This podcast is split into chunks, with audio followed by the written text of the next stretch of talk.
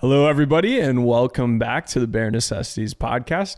Uh, we're sorry we weren't with you uh, really this past week. Uh, I, I, think we did a little bit of a holiday break. I know I was traveling. I know you were super busy as well, Reese. Uh, but what else has been going on, man? No, happy holidays to everybody. Yeah, happy holidays, of course, and um, it's been an interesting week. I think it's been it's cheery and good for the holidays. I will say though, not to start the podcast off on a down note, but a couple of sad deaths in the NFL world as far Extremely. as um, Jeff Dickerson and the kind of Chicago mm-hmm. side, um, that market. And I know that he's kind of seen, or his uh, remaining child has seen a lot of support over Twitter and stuff like that. I've seen Schefter retweet that kind of stuff. So that's been yeah. at least a, a, good side to that story, if there is any. Um, and then, of course, John Madden um, which is just kind of a super legendary figure in the game. I think mm-hmm. almost even underrated in his impact that he's had on football. Um, but we started to extremely see more of that come out after his passing as well. So, but other than that, it's been honestly a pretty solid week. Um, but yeah, just busy, just like last. But that's how that's how things go. And uh, yeah, we missed you last week, and I thought that we wouldn't regret it. And then the Bears kind of did a very Bears thing, of course. Uh, yes, an extremely Bears thing. And one quick thing I want to say is that we will put the link to the donation fund for uh, Jeff Dickerson's uh, kid uh, in in the bio. He lost both his uh, mother and father, and over the course of two years to cancer, unfortunately. So extremely, extremely terrible uh, news. Um, man, it's just just terrible. And and with John Madden, you know, a little, you know, he a lot of the younger audience will know him for his video game, but um, no, he uh, a super influential figure in football. Um, just really terrible 24 hours uh, seeing that happen. Um, but yeah, so if you guys have any additional money, maybe you have some holiday money, uh, please consider giving it to uh, his his son. Um, he's to need it uh, as uh, you know, going through i think both of us can speak to it that going through college is is very expensive and uh, you know growing up without two parents just terrible but yeah. uh, yes. But, yeah yeah anyways anyways guys uh, sorry to start the podcast off on a down note but we'd really appreciate any support there. Um, reese what was this win this past week? I don't like literally i went into this game and i just I, I didn't even know what to think about it. You know, like I, I was just like, okay, we have Nick Foles. Pretty much nothing matters. We're playing the Seahawks. We're not even having a playoff game. Like, if anything, it's very similar to the Lions game, except it was a little more interesting because it was in Seattle. Um, and I just, I looked at it, I was like, okay, the there's benefits on both sides. If we lose this game, I was pretty certain Nagy was going to get fired. If we win this game, the Bears organization might be just crazy enough to wait wait a week, even though you can already interview coaches. Um, and sure enough, the latter happened. Um, but let's break down the game before. I mean, I'm sure we'll talk extensively about the coach as we do every week.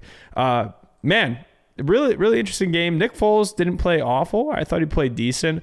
Um, Seahawks really had the best of us for the first little bit of the game, but then we started to hit our hit hit get rolling. Um, it, it, seemed like our real strength throughout this was just the running game, and it, it was a shame that Matt Nagy didn't rely more heavily on that in the beginning of the game. It's like, oh, you're on your third string quarterback. Oh, uh, you have two really good running backs. What are we gonna do? Throw the ball 50 times? Uh, that, that's essentially Matt Nagy's philosophy there.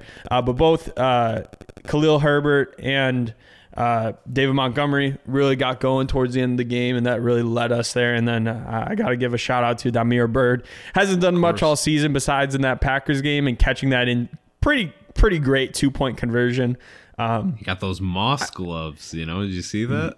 yeah, he did. He did. Apparently, uh, Randy Moss is like, "You are now good enough to uh, be sent these gloves." Um, I don't.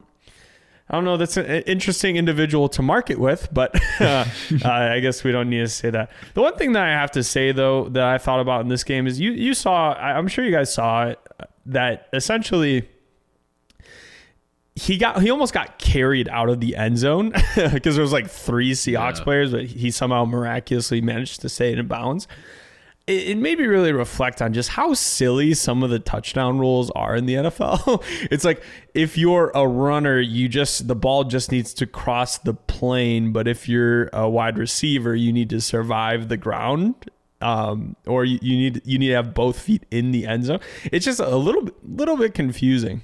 I mean, it's it's the way it goes, though, man. I don't know. I, I, I it's hard to be upset with it when it worked out in our favor. So yeah, It- good point. But good point. I mean, I think this game, you know, I really I tried to enter the game with the same mindset as Nagy. I'm like, I'm just here to have fun. You know, there's not much to this, and I just want to see as much fun. And you know, I, I guess the snow incorporated into it a little bit, where you knew it was gonna be kind of a little bit more of a ground relying game. And honestly, each team gave us some pretty good running plays. Montgomery really carried the load. Um, and also like what I saw from Khalil Herbert on the couple of chances that he got. Um, really nice blocking too on the touchdown run that he had. But it, he seems to always have the vision where it counts as far as making the right cutbacks, or in that case, just kind of running right to to where the obvious seam is. And sometimes that can't be said for all the running backs in the league. And on the opposite side of the football, um, or on the other team, uh, Seahawks, Rashad Penny looked really good, which is someone that I remember watching him play in college, uh, but you know have only seen a brief amount of him in the NFL. And man, he looked good against the you know, you know, get, running against Roquan Smith and having him always be that middle linebacker you're going against is kind of a tough task. And he was able to break it open still. But overall, I mean, it's kind of hard to be upset with the Seahawks game in a weird way. And I think it's just because we saw so many positive things from younger players. Even with uh, Dazz Newsome, it was good to see him in the capacity that he was, um, caught a pass, and also you know did good on his punt return. I think his first one went for like 30 yards or something like that. So it, it was impressive to see, and you know more good stuff from Khalil Herbert. It's just uh, bright spots, and I know Thomas Graham got burnt on one of the touchdown passes, but he also came back strong with a good tackle for loss and pass breakup. So, in my opinion, I think everything's kind of trending the right ways for the for the players where it counts. Yeah, Thomas Graham. It was really unfortunate seeing uh, uh, Metcalf burn him for that touchdown, but really the rest of the game he was rock solid. I, I feel like stuff like that's going to happen uh, to a young cornerback. Um, he's doing a pretty decent job on the outside, but truly he probably should be our slot corner. Uh, so I hope, hopefully, once Jaylon Johnson comes back, we can switch Artie Burns back to the outside or Kindle Vildor and just have uh, have Graham in the slot. Uh, even though I think Thomas Graham is probably even better on the outside than Kindle Vildor, so maybe you throw Vildor into the slot. But God, who knows? Um, Or I know I've, I've seen more things about venturing with putting Eddie Jackson at the nickel too, and kind of Yeah. experimenting with Yeah. that a little bit. he, he came out and, and said that he he liked how he's getting more integrated in the game. All I'm gonna say is if you're paying 15 million dollars for a nickel cornerback, you're doing the wrong thing. Uh, but what's Oh, new yeah. with the Bears? well, I mean, please do something more with it. You know, utilize it like almost um, how a Charles Woodson was utilized in the Green Bay defense Mm. way back when, where if he's going to play in like a nickel or really consistently download safety, please bring him on blitzes and let him get Yeah. sacks. You know, he's got to be used in some kind of capacity like that, um, not just as a coverage nickel. Yeah, that'd be a huge waste. Absolutely. Uh, another another good note: uh, Robert Quinn hit 17 sacks uh, on the season. That is 0.5 less than the Bears franchise record. Uh, man, he is getting extremely close to uh, even being in conversation for that Michael Strahan record. Uh, of tw- Strazan, the Strahan record. Strahan, excuse That's me. That's all right. You're just Uh, you're 20 mimicking the lisp through the the gap. Oh my god. yeah, I got it. 22 and a half sacks anyways. Let's move on. No, I'm kidding. No, big Um, big but- ups to Quinn though. I mean, honestly, he's been remarkable this year. I mean, to say the absolute least, and you know, getting I think even that Dent record, beating that Dent record would mean a lot. But I mean, yeah, you're right. It's not completely out of the question for the NFL record. He would need like four sacks in this next game, which is unrealistic for a lot of players. But the type of season Robert Quinn has been having, it wouldn't surprise me if he hits three, maybe four against this New York Giants offensive line, which is god awful playing. Uh, with what's his name from at quarterback. Like that's not it's not a huge reach, you know. It's gonna it's gonna take some it's gonna take some time for him to uh, reach it, but I, I think that his best his best likelihood at getting to that record or at least tying it would be to uh, to get like four in one game and then just clean up on the final game, uh, rather than ha- expecting him to have what three, yeah, three each game. Um, but yeah, and I was talking to uh, one, one of my other friends, and he he reminded me that Robert Quinn for the longest time had the Rams franchise sack record, yeah, as well. I, yeah. So he this man could could set potentially two franchise sack records, except for the fact that Aaron Donald just uh, beat Robert Quinn's record. Yeah. So it wasn't the longest standing record, but it is pretty incredible to at least hit that in your in your career. And I mean, also too, to set it on the Bears would be pretty huge, especially when you had people like Khalil mm. Mack on your team, um, of course Dent, um, and, and, we've seen our fair share of other quality pass rushers here. Julius Peppers, just for recent memory, yeah, um, just to name a few. Absolutely. All right, man. Well, any final thoughts on the Seahawks game? I mean, it's it's it's a win. the Bears don't have four wins anymore; they have five wins. Yeah, other than like seeing the young players improve, I don't think we learned incredible amount here. And also, too, the Seahawks are just bad team too. I mean, they're yeah, they're a bad team. I think we I saw think that. a, a couple weeks ago, we mentioned potentially uh, Pete Carroll potentially being a name that could be a coaching candidate. And uh, after this game, I, I, have to say I, I, would be okay with not going with him. I think he's just going to straight up be done, you know. And that's what I, I think he should. That's what that's what I'd like to see. You know, preserve the the legacy. He did won the Super Bowl as a coach in the NFL. He's got the USC runs to his name. I, you know, I think he's a legend in my mind, and I don't need to see mm-hmm. him go through more seasons like this. It's just painful. Completely agree. And would he even really want to go to a team that's like rebuilding or anything? Probably not. Um, yeah, I, I, I, can't say. Uh, I would think he would. All right, but let's go ahead and move on. Justin Fields, uh, we just got the injury report for the Sunday game against the Giants, and he is still limited. Apparently, this is based off of an ankle issue which popped up after the Vikings game, and he was reportedly in a boot last week um, which is very concerning. So I, I, I, guess the question is, will he play this game, and will he will we even see him play again this season? I'm hoping he will play this game. It doesn't look like he's being ruled out. I remember around last week we we he was already ruled out at this time. I think it was Thursday that he was officially ruled out. Um, but man, this is this feels like a game that Justin Fields could really light it up against a really bad team. Yeah, it'd certainly be advantageous. You know, um, it'd certainly be a, a better matchup for him. And it's disappointing because you kind of run like this odd, like teeter totter in the situation because you really, really want him to get this experience um, towards the end of the season here. Like you said, this is kind of a matchup where it can at least be a confidence booster. Not that he needs it, but you know, it would be a, a pretty good way to end out the season, even if he can just have a good game here against the Giants.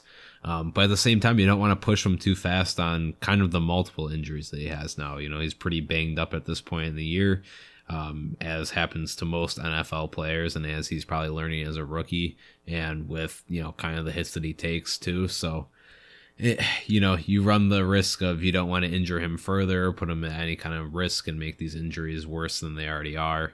Uh, but you also want to see him go out there and you know against a team like a Giants. So just I don't know. It would at least feel good. I, I, you know, I feel decent about the last game against the Vikings, but if we could at least see Fields light it up one more time, it'd be a decent enough way to end the season for what the season has been this year. Absolutely. Uh, absolutely. Hopefully, Fields can come back. It's going to be a real bummer if we have to watch the combination of Andy Dalton and Nick Foles play. Not that at there's a point, whole lot to play for, but which raises its own question you'd rather probably just see Nick Foles play at this point, right? Like he won the last game. Like I, if it's not going to be Justin Fields, you probably let Foles play. I think. Yeah, I I think I probably would rather watch Nick Foles because with Nick Foles, you know he. You know, I, he lives up to his nickname. You know, he's a he, he he's a he's a player. Sometimes, you know, he he he wins. Cha- he's won a championship. You know, he can he can show up a couple games uh, and, and play. You know, but Andy Dalton, man. I don't know about Andy Dalton, man. I I I just I don't have the same uh, excitement for it. Yeah, I mean, both of them have experience as backup QBs in the league. They got quite a bit of experience as that. Um, Oh, yeah. and, and with Nick Foles, you know, you'll never you'll never watch a game where you're not reminded that he did win that Super Bowl with the Philadelphia Eagles. Mm-hmm. That is indeed, in fact, the Super Bowl champion Nick Foles is on that field. So, you know, I really just watch Nick Foles play too. I, think that at this point, you're not learning anything from Dalton, and I, I think Nick Foles may be in one of those situations where he's just like telling himself that these last few games are to make the playoffs or something, trying to get himself psyched and you know, at the end of the like winning the title for him is like finishing the season at seven and ten. You know, it's just like I Yeah, I can clutch exactly. it for him. You know, There you go. He did that a couple times with the Eagles, I think. So you know, uh, that's his specialty. Anyways, let's go ahead and move on. Ryan Pace reportedly, uh, this is coming out from one of the Chicago beat reporters, uh, had a verbal agreement with Dan Quinn to become the Bears head coach in 2016, but Ted Phillips and uh, Mr. McCaskey made him choose John Fox. Uh, not that Dan Quinn was, had a great coaching tenure with the Falcons. I think it was uh, remarkable compared to that of John Fox's Bears tenure. And uh, I actually would have been more interested in seeing Dan. I think everyone honestly would have been way more interested in seeing Dan Quinn coach the Bears over John Fox. Um, first takes on this, Reese. I mean, this is just this just shows the incompetence I feel like at the top of the Bears organization with Ted Phillips and uh, I'm gonna go. I'm not even gonna say his first name, Mr. McCaskey. it sounds like to me it's like you're like uh Reagan. You're like Mr. Gorbachev. You're like tear down this Yes. Mr. Yes, McCaskey ruined this coaching situation. Seriously. you know, and. Uh, it's just it's so weird that they bungled it like in two straight coaching windows too. You know, like mm-hmm. they had the whole situation with Trestman and Arians, and then now it's like you learn that there's this whole situation with Quinn and Fox, and it's just mm-hmm. like, why does it always go this way with this team, and why are they so like daft? It's almost incredible that the Nagy hire is like this like almost seemingly perfect hire because they just didn't completely bungle it and didn't Well, they kept their hands out of it. It seemed like. Yeah. I, I truly, I truly will say, I think that Nagy was a Ryan Pace hire. right. Um, which is maybe I why think- it was just more straight up. But Yeah, and I, I think that it's honestly when you like look at see here's the thing when you look at John Fox being hired, there were other head coaches hired in that year that were you know you can say a little bit better or could have been hired that could have been much better like Dan Quinn who actually went to a Super Bowl because the Falcons had such a good defense that year. Also, they had Kyle Shanahan running that offense, which was just a great combo. Which actually, in my mind, then we probably would have had Kyle Shanahan as the Bears offensive coordinator. Um, which would have been really cool to see, I guess, with see him see what he could do with Jay Cutler. Uh, but oh man, yeah, seriously though. And, and- but like the other thing is like looking back, also when you go back to Trestman, you're like, okay, well, we could have also hired Arians, which uh, huge mistake that we didn't do that. And then finally, when you look at Matt Nagy, you're like, oh, but who else could we really have hired? You know, it was just kind of like, I, I, I again, I think that you can, you know, criticize Ryan Pace. You can criticize Ryan Pace for a lot of things. The Nagy hire compared to other hires, I mean, like we're talking about a, a coaching group of like Matt Patricia. Um, geez, I'm trying. I don't even know really the other hires. I guess the one you could really say was uh, the Colts hiring Frank Reich. Yeah. has kind of went maybe better for them. Um, that's that's no, that's been the best case one for sure. I mean, they're on a good run right now too. but they didn't even want him. they wanted J- Josh McDaniels. He Yeah. was the second, you know.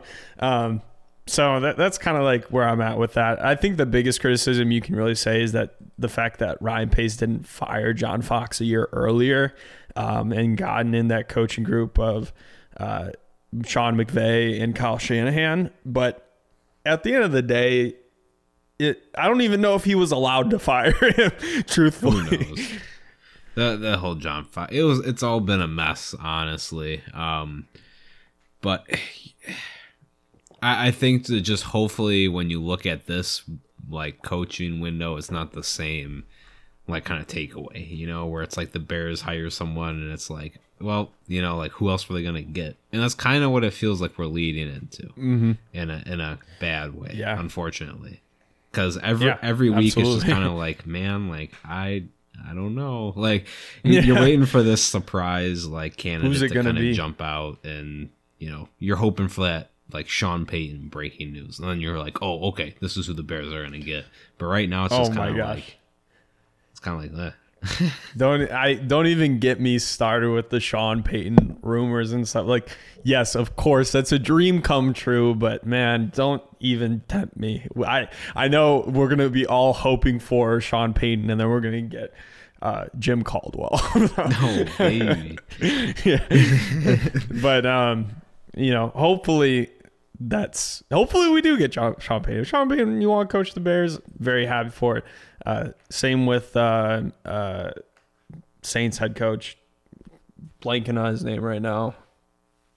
who's head coach? Oh, sorry, uh, Steelers head coach Oh, Tomlin. Tomlin, Mike Tomlin. How- yeah, same with Tomlin. How about- I'd be happy with Tomlin. How about this? Like Sean Payton comes over, but and I know he would never say this, it's like the one stipulation is that Taysom Hill has to be quarterback. I would straight up turn that down. Then I I, I could not survive with that. that would that that is like the one thing on Sean Payton's resume where you're just like, what are you consistently thinking? You know, um, whatever. Uh, I, the good thing we have Justin Fields. I think that Sean Payton would like Justin Fields. I think Justin Fields makes the Bears one of the more attractive head coach openings. Which brings us to our next topic: Why have the Bears not fired Matt Nagy? You know what? I, I feel like at this point it's almost because it was just like what we were just talking about. Where like I think they straight up just don't know who they're gonna hire yet. As scary as that sounds, like I don't think they have a name. They're like they they probably have a list of names, but I don't think they have a name that's like absolutely best case scenario. We're getting this guy. That's a that's actually one of the better points I've heard so far. Um, just to just to let everyone know, the all teams can officially start interviewing head coach candidates. Uh, the Jaguars notably already have their opening. The stipulation for those interviews is that you either need to let your coach know that he's not going to be coming back at the end of the season, or fire your head coach. Uh, and the Jaguars have already interviewed Byron Leftwich, Kellen Moore, Dan Quinn, who declined their interview, kind of hilariously. Uh, Doug, he's like, "Uh, it's better to be a DC of the Dallas Cowboys than it is to be uh, the head coach of the Jaguars, which I do not blame him for. Uh, Doug Pederson, who interviewed this past week, Jim Caldwell, Todd Bowles, Matt Eberflus, and Nathaniel Hackett. Just reading those off because it is when you start seeing where the interviews start being requested, you can kind of see. Kind of where the real NFL interest lies. One notable name not on there is Brian Daboll, who I think we'll get to in a little bit. But um, yeah, I and I kind of agree with your sentiment. That like hmm, maybe the Bears don't know what they're what they're doing. Another hypothesis I've seen on Twitter a little bit has been that maybe they're trying to get Ryan, like Ryan Pace is tied to Matt Nagy, so they're gonna fire both, and they're waiting to really see how the season plays out. But I don't know, man. It seems senseless. Yeah, I, I don't know. Like, it's kind of like, what's the point on waiting on pace then? Either you know, just fire them both True. together now. Um, the the one name.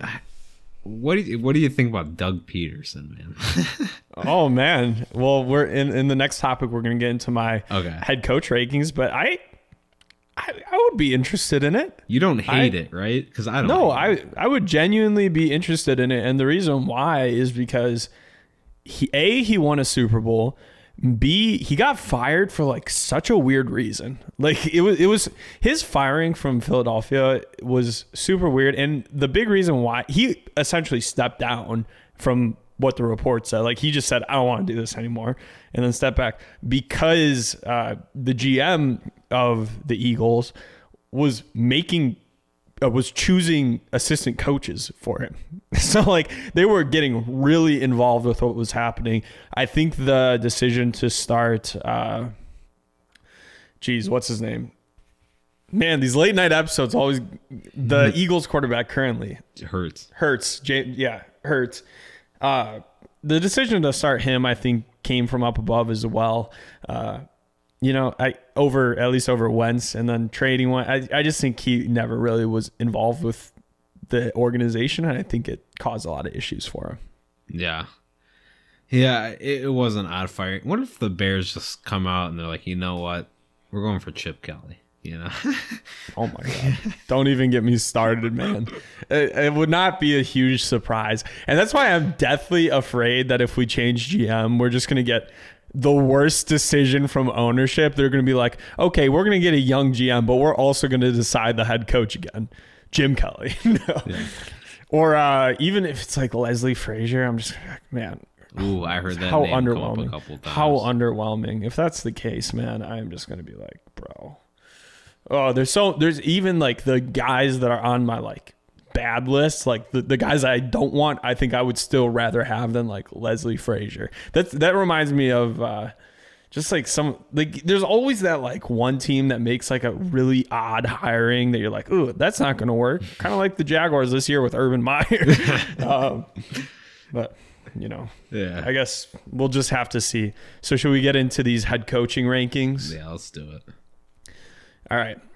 And we can we can walk through. Uh, we'll get your opinion on each one, one after the other. Number one, yeah, and this is like set in stone for me right now.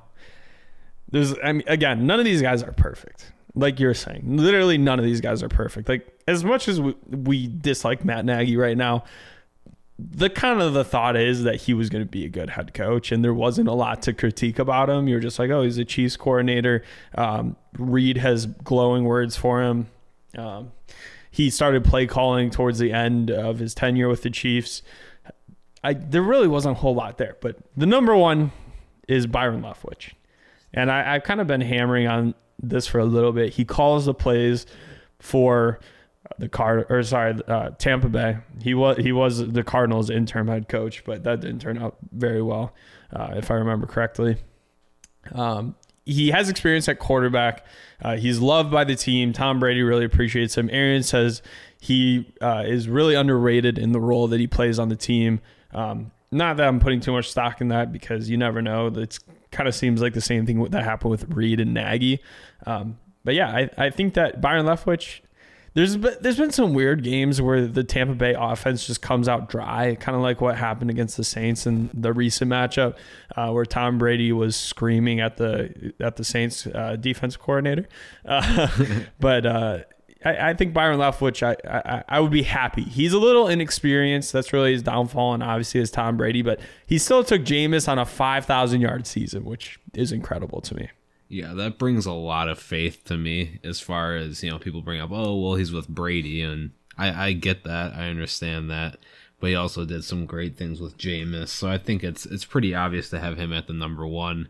I think that if I had any remote concern for him at all, it would be kind of what you brought up, and that you know maybe we're doing a little bit of that, you know, apprentice and, and the master and the apprentice as far as what we're doing Mm-hmm. with um, Nagy and Reid. Um, we Yep. have the situation with Arians and Leftwich, but I don't think there's much to that because they run totally different schemes. so Yeah. Yeah, I, I, I agree with that. I just, you just never know. That's the one thing. Um, and that's really the one pro for Brian Daboll is like you can tell that he is the one sole offensive mind. So there is an inherent risk there with Leftwich. There's also an inherent risk that, you know, he has Tom Brady. He has a stacked roster, but also you have to give him credit for even with a stacked roster, how much uh, responsibility he has over an offense that has won a Super Bowl. That's another thing. He's won a Super Bowl as well. And people made a big deal about Matt Nagy being a quarterback himself. Man, Matt Nagy played in the Arena League. Byron Leftwich actually was a first round draft choice. So, yeah, I, I'm a little afraid that the Jaguars are going to sign him because he played for the Jaguars, but we'll see. That's it's definitely a possibility. Staying in state, staying local. Um, but yeah, the arena. I'm playing in the arena league and playing in the league. A little bit of a difference, but I think my second, my number two is going to be a stunner on this list. okay. Let me. Let So me, everyone, don't get too surprised. Don't swerve your car. Just please hang on for a minute. oh man, it's Mike Singletary. Are you kidding me? No, Matt Campbell. Matt Campbell, the Iowa State boy. You know what? Like I, I remember Matt Campbell when he was coaching Toledo. Really? Just from watching the NIU football games, I remember that watching this man. um, you know what? Nothing too crazy bad against Matt Campbell. My only concern with Matt Campbell is that he's always struggled to take that team to the next level. Like he's brought this mm-hmm. team. He's he's a really good developer. I feel like he could take the Bears about like three quarters of the way there and then just be like, okay, they can never reach the summit, you know? He could mm-hmm. bring the Bears to being a consistent wild card team. But would they mm-hmm. be a Super Bowl winner? I don't know. I haven't seen it from Matt Campbell in his coaching career yet. So So here's my explanation. And maybe this will change your mind a little bit. I was reading to a, what a lot of the beat reporters have been saying, and uh, the the cool thing about being if you're actually like on the beat, being a beat reporter, is you actually are allowed in Halas Hall. You go to all the you see a lot of the meetings happen. You see the attitude of the players, and I, I see a general sentiment is that the Bears just have a losing culture and a culture of mediocrity. Matt Campbell's like biggest strong suit is being a quote unquote culture builder, and believe me. I'm one of the number one persons that think that's that's such BS when a when a coach is just chosen because he's a culture guy. Um, but I have to say, I think that the Bears have tried so often to go over the flashy coordinator um, on either side of the ball. And I think that truly, if you look across the NFL, a lot of these coaches uh, that are really successful, they're really good at having their team believe in a common goal, believe in a common message, and, and making them want to play hard. And I watched a lot of Matt Campbell's interviews and, and saw some little docu series on him, and uh, I saw just really how devoted he is to the team, as well as how he really gets all the players to just like be dialed in, locked in uh, all the time, and like really, this Bears team they just they need something fresh. And in a coaching crop where it's just like there really aren't that many great options. Um, you, I just I feel like this might be the time to make a chance to to give him a chance. Now he did turn down an eight year offer from the Lions, which also should give us some confidence that he is going to be a good head coach, but also that he might not be interested in the NFL. You know that college head coaching is kind of a better job than the NFL right now, if we're being completely honest.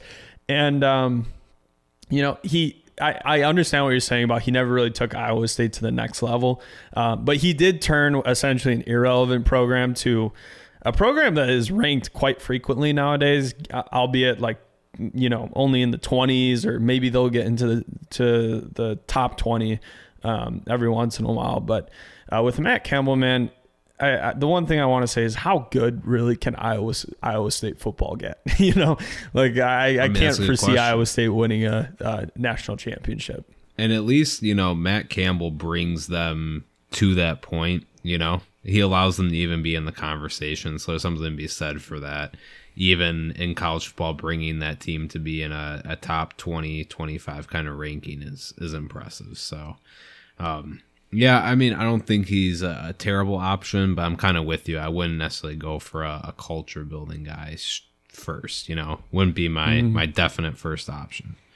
Also, another uh, another note is that he has head coach experience, which is good. Which uh, all, all these guys that I'm going to mention, besides Doug Pederson, um, uh, they don't. And then on top of that, he is offensive minded. Um, I wouldn't say that he's like heavily regarded for his like offensive scheme or anything. He's more so just like a, a, a pure culture guy, but he's he's also an offensive offensive minded guy. Um, but number three, Brian Daboll. I think Daboll, you know, he has went through a little rough patch here at the end of the at the end of the year, but truly when you think about it, this man has put together two, three, uh, two years of top five offensive performance for his team specifically. And really, who do the Bills have on offense? I mean, I guess you can say Josh Allen, who Brian Daboll developed. That's another key trait here is that he's actually developed a quarterback. Um, but offensively, they have you know Stefon Diggs, and then after that, a lot of underwhelming players. The cons is that you know, he's been called out a little bit by the media that he some of his choices may have resulted in uh, the team not being as winning as they probably could have been. But at the end of the day, he, I think he's the safe choice. You know, I I I don't know how good of a head coach he'll be, but you can almost guarantee he won't be a bad coach, in my opinion. Yeah, he might be the safe choice. I think my main concern with him is just how, like, how good the Bills offense can be one week, especially against like kind of usually poorer competition. And then Yeah. they're kind of a 50 50 team in the big games, you know? So Yeah. I, I don't know exactly how to feel about him. Um, but I do think that we could certainly be in worse hands than Brian Daboll. You know, I wouldn't be coming onto this podcast fuming or screaming afterwards. You know, just it'd be what it would be. And I'm I'm gonna make the point that I think that those three candidates that I just mentioned are like the truly elite candidates of the bunch. Like I don't know over history where they would rank as far as coaching candidates go, probably not very great. but I, as far as like the bunch that they're in, I think that those are really like the top three guys I'd be looking at. And then there's a step down, and my number four is Kellen Moore. Um, very successful offense. I mean, they put up 42 points against uh, the Washington football team in one half. they they could have scored like 80 points on them. It was ridiculous. Uh, and he, he is he's got a creative mind. You know, he's young.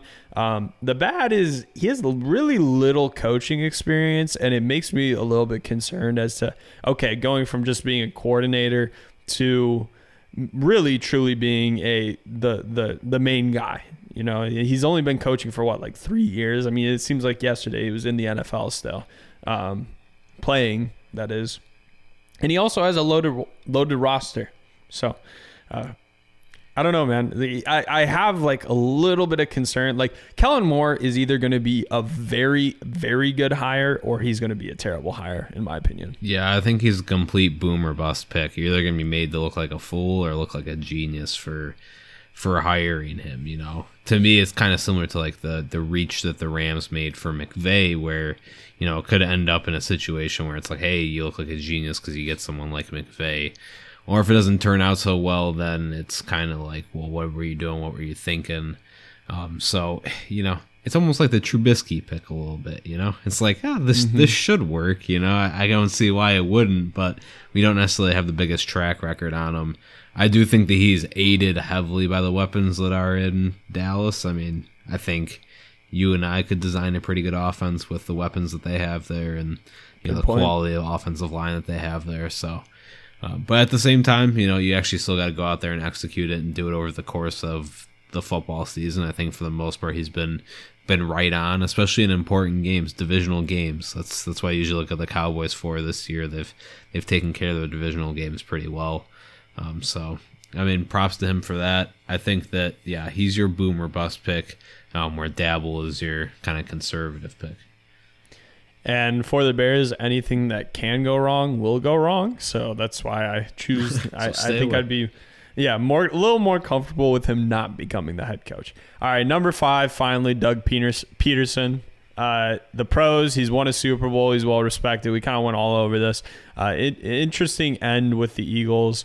Um, and the cons, you know, Wentz fell off. Really, uh, you can, you know, he. It's weird because he did have that essentially MVP season. If he wouldn't have torn his ACL, um, that took the Bear, took the Eagles to the playoffs and. and uh, essentially, uh, a lot of his heavy lifting led to Nick Foles having an easier schedule uh, in the playoffs.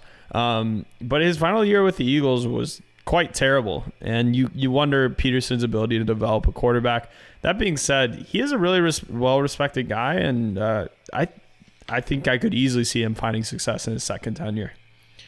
Yeah, I, when he was the coach of the Philadelphia Eagles, I wasn't necessarily thinking that he was the greatest coach in the world, but definitely didn't have any ill feelings to him. And I think that you know when you kind of start to break down these names further and further after you get to the Bry- Byron Leftwich and kind of work down the caliber of coaches a little bit, I think that you realize that someone like Doug Pederson might easily be a, a top four or five candidate, and maybe even a little bit better than that.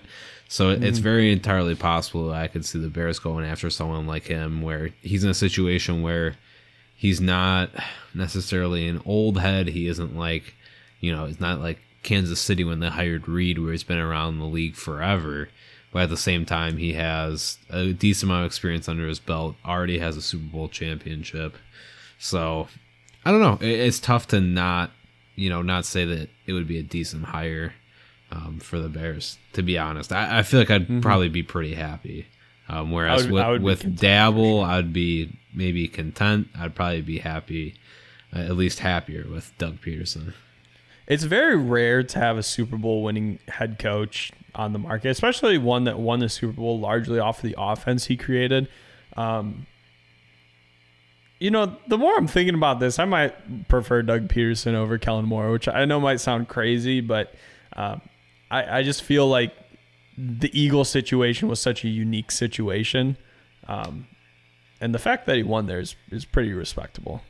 Not, not. I mean, it's the first Super Bowl win. You know, I, I think that's not an obvious hire to go after him, but I think he's easily someone that you you at least have to bring in him for an interview. You know, I think the Bears at least have to to give him the opportunity to to speak his speak his case. Absolutely.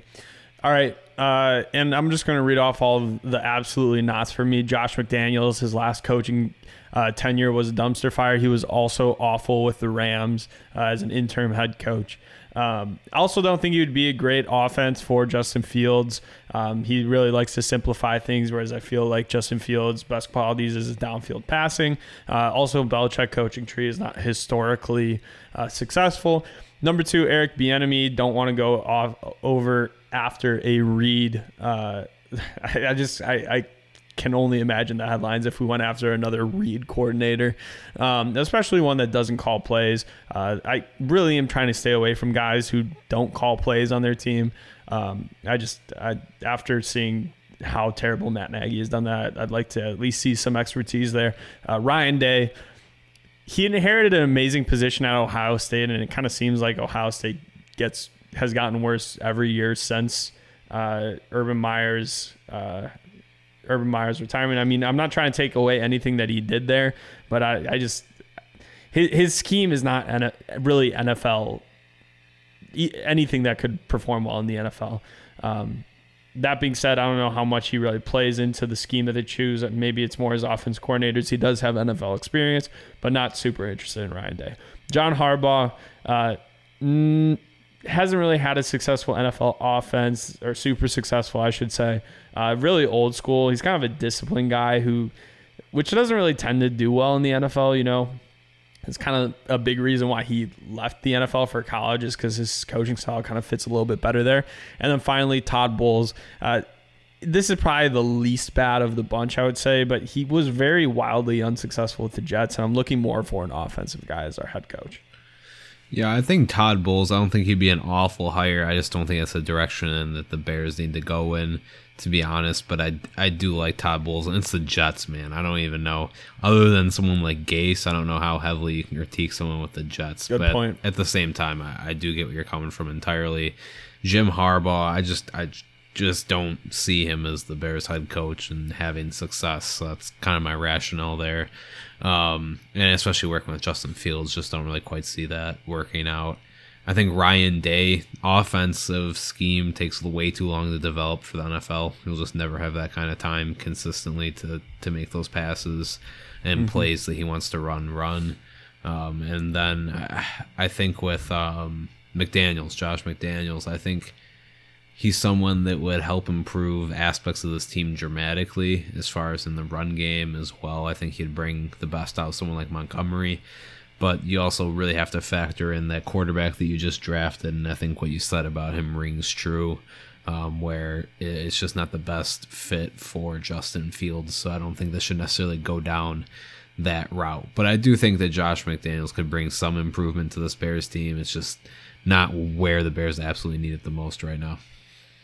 Absolutely. All right. Uh, next topic. Oh, well, I guess overall, what? How do you feel about this? Where who, what are some guys that stuck out? If you had to give your top three right now, who would you say? Um, any critiques on the list fine, before we close it out? I would say Byron Leftwich. I think I've really talked up Doug Pederson in my mind today. Just mm-hmm. saying mm-hmm. it out loud, getting it out my throat. And maybe I'll be made to look like a fool after this, but it's just I don't know. It, it, it, seems it seems like something that's a better fit Um, and I've rode with Kellen Moore before, so maybe I'll put him at a three. But I think there's some serious red flags um, with with the Kellen Moore situation. So I'll leave it at that. Okay, you you have your option right now: Matt Campbell or Brian Daboll. Who you choosing? oh, dude, that's actually a very hard question for me. Um, my mind naturally weighs to you get the person that has a load of NFL experience um, in Brian Daboll. Um, I'm not blown away by Matt Campbell. Honest, I, I think he's okay. good. I think he's decent at the college level, and certainly want to continue to see him do what he's doing at Ohio State or Iowa State. I think that's kind of his mission right now. You know, I don't know if he's ready to abandon that quite yet either mm-hmm. on a mm-hmm. personal side. So I'll go with Daboll. Yeah, I think Matt. The fact that Matt Campbell denied an eight-year deal from the Lions to me makes me feel you know, I feel pretty confident in him, honestly. Like the fact that a team would offer him an eight year deal and he would feel confident enough to decline it, that's really, really impressive. And it speaks a lot to me. I think it was an eight year, $72 million deal, too. So he's not only that, but he'd become one of the highest paid coaches in the NFL. Um, but that being said, Jon Gruden's 10 year, $100 million contract uh, didn't really. Uh, turn out too well for the Raiders. Um, but anyway, let's go ahead and move on. Louis Riddick, someone that a lot of Bears fans have mentioned as uh, potential GM figure that they would like for the Bears. Someone that's really gained a lot of respect over the past two, three years. Um, from fans specifically, and he does a lot of the pre-draft coverage. Uh, it seems to get a lot of things right there. Uh, someone confronted him and asked him, I forget, on a radio show, I forget exactly who, uh, if he would uh, be willing to take a front office position for the Bears. And he said he would absolutely talk to the Bears over a front office position. And he said, uh, specifically, like, uh, it, it's the Bears. Like, he really respects the organization. So, uh, Reese, if the Bears came out tomorrow and uh, hired Louis Riddick as the GM of the Chicago Bears, how would you feel? you know, man, I don't know. I I don't know if I'd be necessarily over the moon about it. Mm-hmm. Maybe I just don't know enough about him, you know, honestly. But at the same time, all I can say is that when you're doing draft analysis, it's it's a lot easier to go ahead and make the commentary about it and and seem smart by having a pretty proactive vision and and having a pretty good lookout or um, outlook for the future. But it's another thing to to do it, you know. And, and that's also it, we're not firing or there's not contemplation to fire Ryan Pace because of his scouting ability. If anything, that's mm-hmm. what Ryan Pace does well. If we're looking for a good scout GM, then we, we have that already. And I know there's talks of keeping Ryan Pace in the building as well in whatever capacity. But I think that what we've seen is we also need a GM that's going to be really good in setting up the organization, help building that chemistry, maybe a little bit more involved than Ryan Pace is. And ultimately, mm-hmm. ultimately, it's choosing the head coach. You know, that's been the biggest thing. Um, I think from what we've seen in development, like you said, this might be Ryan Pace's best draft class that he had this past year. Yeah, you spectacular. It, it's spectacular, and yet we're also talking about someone that is on the verge of losing their job. So it tells you that there's something that's just not quite in balance there. So they need to find that balance in their next GM hire, whether that be I Louis Riddick or not. I almost would prefer Riddick in like a president role over a GM role. You know, like I feel like uh, he he is a true football guy that could make the correct football decisions. But as far as when you think about like his ability to technically break down a draft pick or, or his decisions. You know, he had a, a, a pretty long, a, a, decent career as an executive in the NFL. You know, he wasn't a, he was a director of uh, pro personnel for the Eagles from 2010 to 2013. Had a stint with the Washington Redskins as well before that. Um, served as a scout for a while. Also played in the NFL. Um, but I, it's just like one of those things where it's like just because you're you, you have good philosophy doesn't always mean you're going to make the right decisions.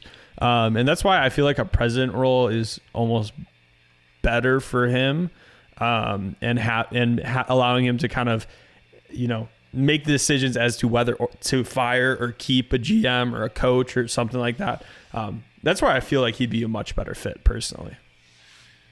Yeah, no, I agree with you there. I think that you know maybe that philosophy is best suit for the president position or or something along those lines. Which is another organizational change that the Bears need is they need to get more of those football guys in the building. So I, I kind of agree with the sentiment of bringing someone like Louis Riddick in, but let's do it in the right capacity. Mm-hmm. Absolutely. All right. Well, let's go ahead and before we wrap up the show, go over the New York Giants game. Big game, yes. everyone. Huge game. Game of the year. Nick Foles, Jake Fromm. game of the year, Sunday Night Football. Most important time slot. No, I'm just playing. Uh, this is going to be. I, if Justin Fields plays, my excitement's going to go up to like 80 or 90% because I, I, love seeing Justin Fields play and I think he can really stunt on these giant this Giants team.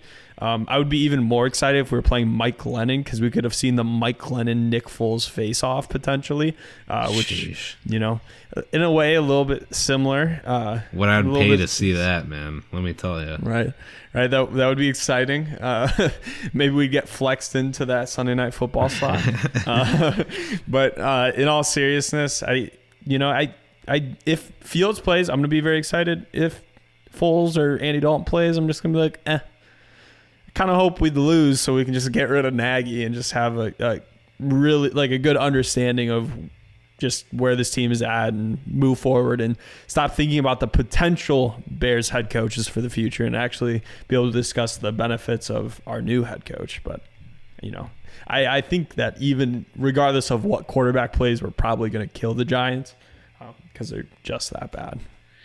Yeah, they're bad. I mean, it's an opportunity to get to the sixth win of the season for sure. This Giants team is pretty trash. They've dealt with a lot of injuries, on, especially on the offensive side of the ball. They've really slowed them down. They certainly have the pieces there. It's just whether or not they're playing or are involved in that particular game. Um, but yeah, man, it's going to be a, a, real stunner.